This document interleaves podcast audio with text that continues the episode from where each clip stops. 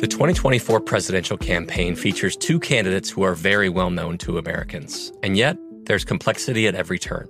Criminal trials for one of those candidates, young voters who are angry. The Campaign Moment podcast from the Washington Post gives you what matters. I'm Aaron Blake, and I'm covering my 10th election cycle. My colleagues and I have insights that you won't find anywhere else. So follow the Campaign Moment right now, wherever you're listening. Hey everyone, this is Jodie Sweetin from the podcast How Rude, Tanneritos. I've been needing a quick getaway with my family, and the 2024 Hyundai Santa Fe is the perfect vehicle to take us there. It has standard third row seating, so I'm able to pack my entire family, plus pets, in the car, while also having enough room for our camping essentials. Available HTRAC all wheel drive will get us through any dirt trails, and available dual wireless charging pads will ensure we never have to worry about getting stuck with a dead phone in the middle of nowhere.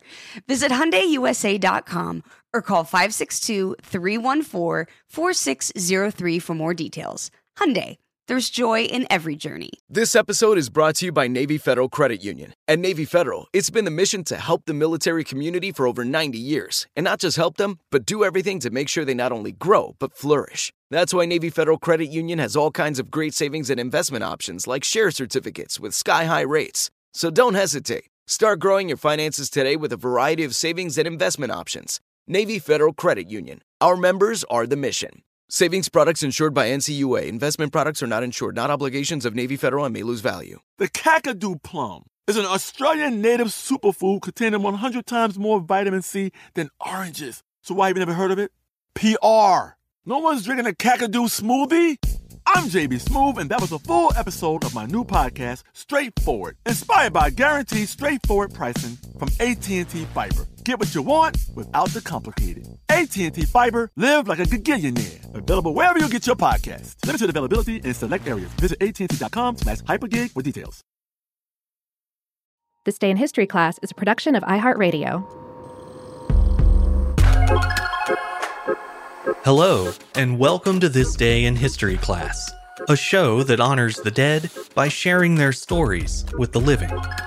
I'm Gabe Luzier, and in this episode, we're reflecting on one of the most barbaric incidents of the Cold War the day when a young man lost his life in a desperate bid for freedom, while the eyes of a divided Germany watched in horror. As you might imagine, today's episode includes descriptions of human suffering and may be too upsetting for some listeners.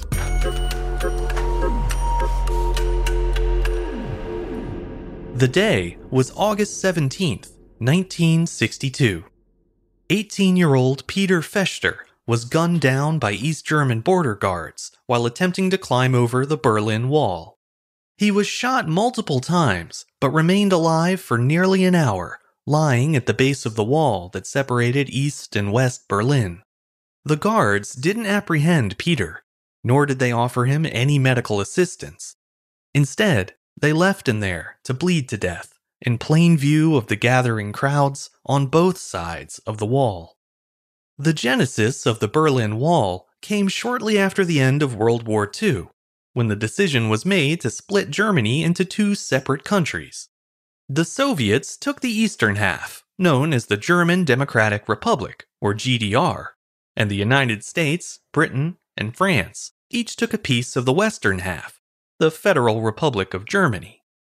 The city of Berlin was located entirely within Soviet borders, but since it was Germany's longtime capital and largest city, a compromise was reached, and it too was divided into an east and west. As time wore on, more and more citizens began fleeing the communist GDR in favor of the Federal Republic, where people were freer and wages were higher. By 1961, East Germany had lost so many young professionals that its economy was on the brink of collapse. To stop the bleeding, officials decided to erect a wall between the two halves of Berlin. In that way, the resulting wall was unlike the border fortifications of most other countries. Its primary function wasn't to keep invaders from getting in, it was to keep its own people from getting out. Construction on the Berlin Wall began on August 13, 1961, one year and four days before the murder of Peter Fechter. Plans for the wall were not made public ahead of time, and no warning was given when East German soldiers began stringing barbed wire across the boundary line between East and West Berlin. A wall of concrete blocks took shape over the next few days. Then, in the months that followed, guard towers were added, along with machine guns, searchlights, trained dogs, barricades, and landmines. Eventually, more barbed wire was strung along hastily erected posts, increasing the barrier to approximately 96 miles in length. When it was finished, the Berlin Wall snaked its way through the city and the surrounding countryside, sealing off the only exit from East Berlin for the next 28 years. To discourage escape attempts, East German authorities established a 30 to 150 meter wide stretch of land known as the Death Strip.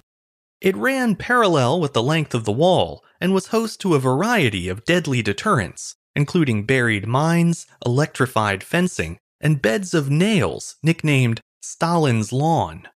If those measures failed to stop a would be defector, the guards and the watchtowers were ordered to shoot them on sight. Even with the odds stacked against them, the desire for freedom led thousands of East Berliners to try their luck in the death strip.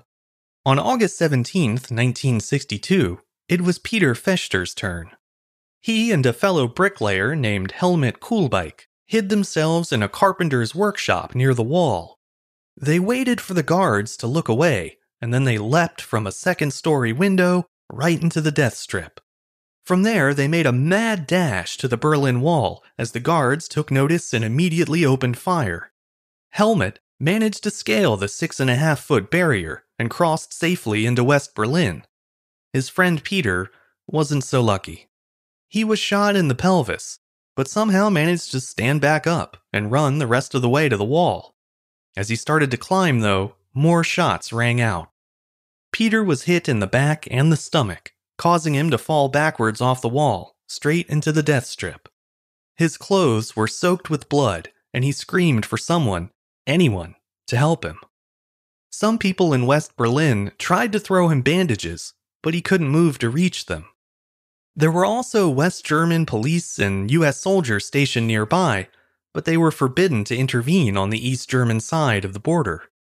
Finally, after an hour of watching a young man slowly die in the street, the East German border guards dragged Peter's lifeless body away. Hundreds of West Berliners remained at the wall for hours, and by evening, their numbers had swelled to several thousand. They called for the wall to be torn down and shouted, Murderers! at the three East Berlin guards who stood along the top. East German police eventually responded by throwing tear gas grenades from a window that overlooked the irate crowd. The West Berliners were forced to disperse, but they returned later to erect a wooden cross at the site. This was later replaced by a steel memorial, which still stands to this day. The inscription spells out the cause that Peter died for, the crime for which he was killed. It reads, He just wanted freedom. In 1997, eight years after the Berlin Wall finally fell, two of the East German guards who killed Peter Fechter were found guilty of manslaughter. They were each sentenced to a little over a year and a half in prison, but in the end, both sentences were commuted to mere probation. As for the third guard who fired on Peter, he had already died before the charges were brought. Peter Fechter was the 27th refugee killed while attempting to escape from East Berlin. Sadly, he was far from the last.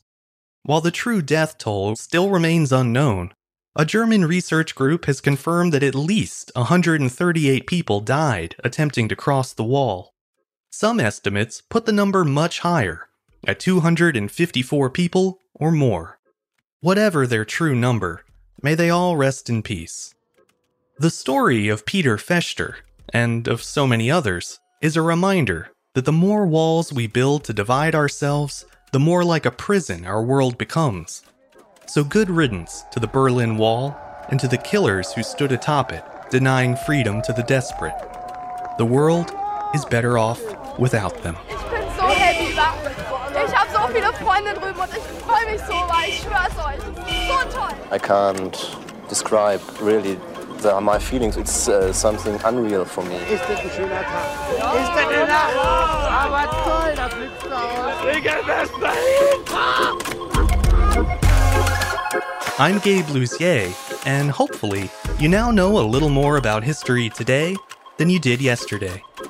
You can learn even more about history by following us on Twitter, Facebook, and Instagram at TDIHC Show. And if you have any comments or suggestions, feel free to send them to me at thisday at iHeartMedia.com. Thanks to Chandler Mayes for producing the show, and thanks to you for listening. I'll see you back here again tomorrow for another day in history class.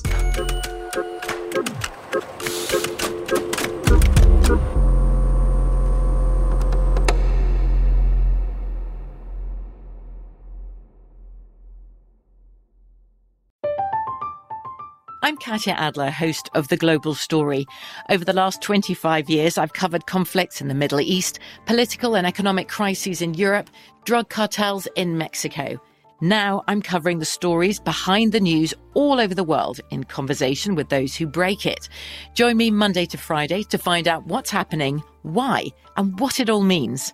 Follow the global story from the BBC wherever you listen to podcasts.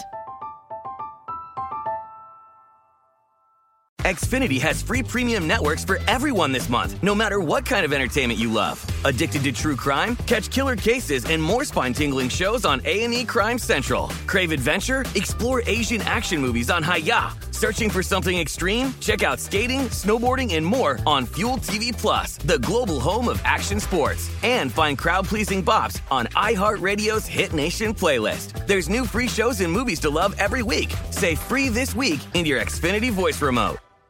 This is Malcolm Gladwell from Revisionist History. eBay Motors is here for the ride. With some elbow grease, fresh installs, and a whole lot of love, you transformed 100,000 miles and a body full of rust into a drive that's all your own. Brake kits, LED headlights, whatever you need, eBay Motors has it. And with eBay Guaranteed Fit, it's guaranteed to fit your ride the first time, every time, or your money back. Plus, at these prices, you're burning rubber, not cash. Keep your ride or die alive at ebaymotors.com. Eligible items only, exclusions apply. Hey guys, back at the playground again, huh? Yep. You know what this playground could use? A wine country. Heck yeah, and some waves so we could go surfing. Oh, yeah. Love that. A redwood forest would be cool. I'm in. Ah, ski slopes. Let's do it. Um, can a girl go shopping? Yeah, baby. Wait. Did we just invent California? Discover why California is the ultimate playground at visitcalifornia.com.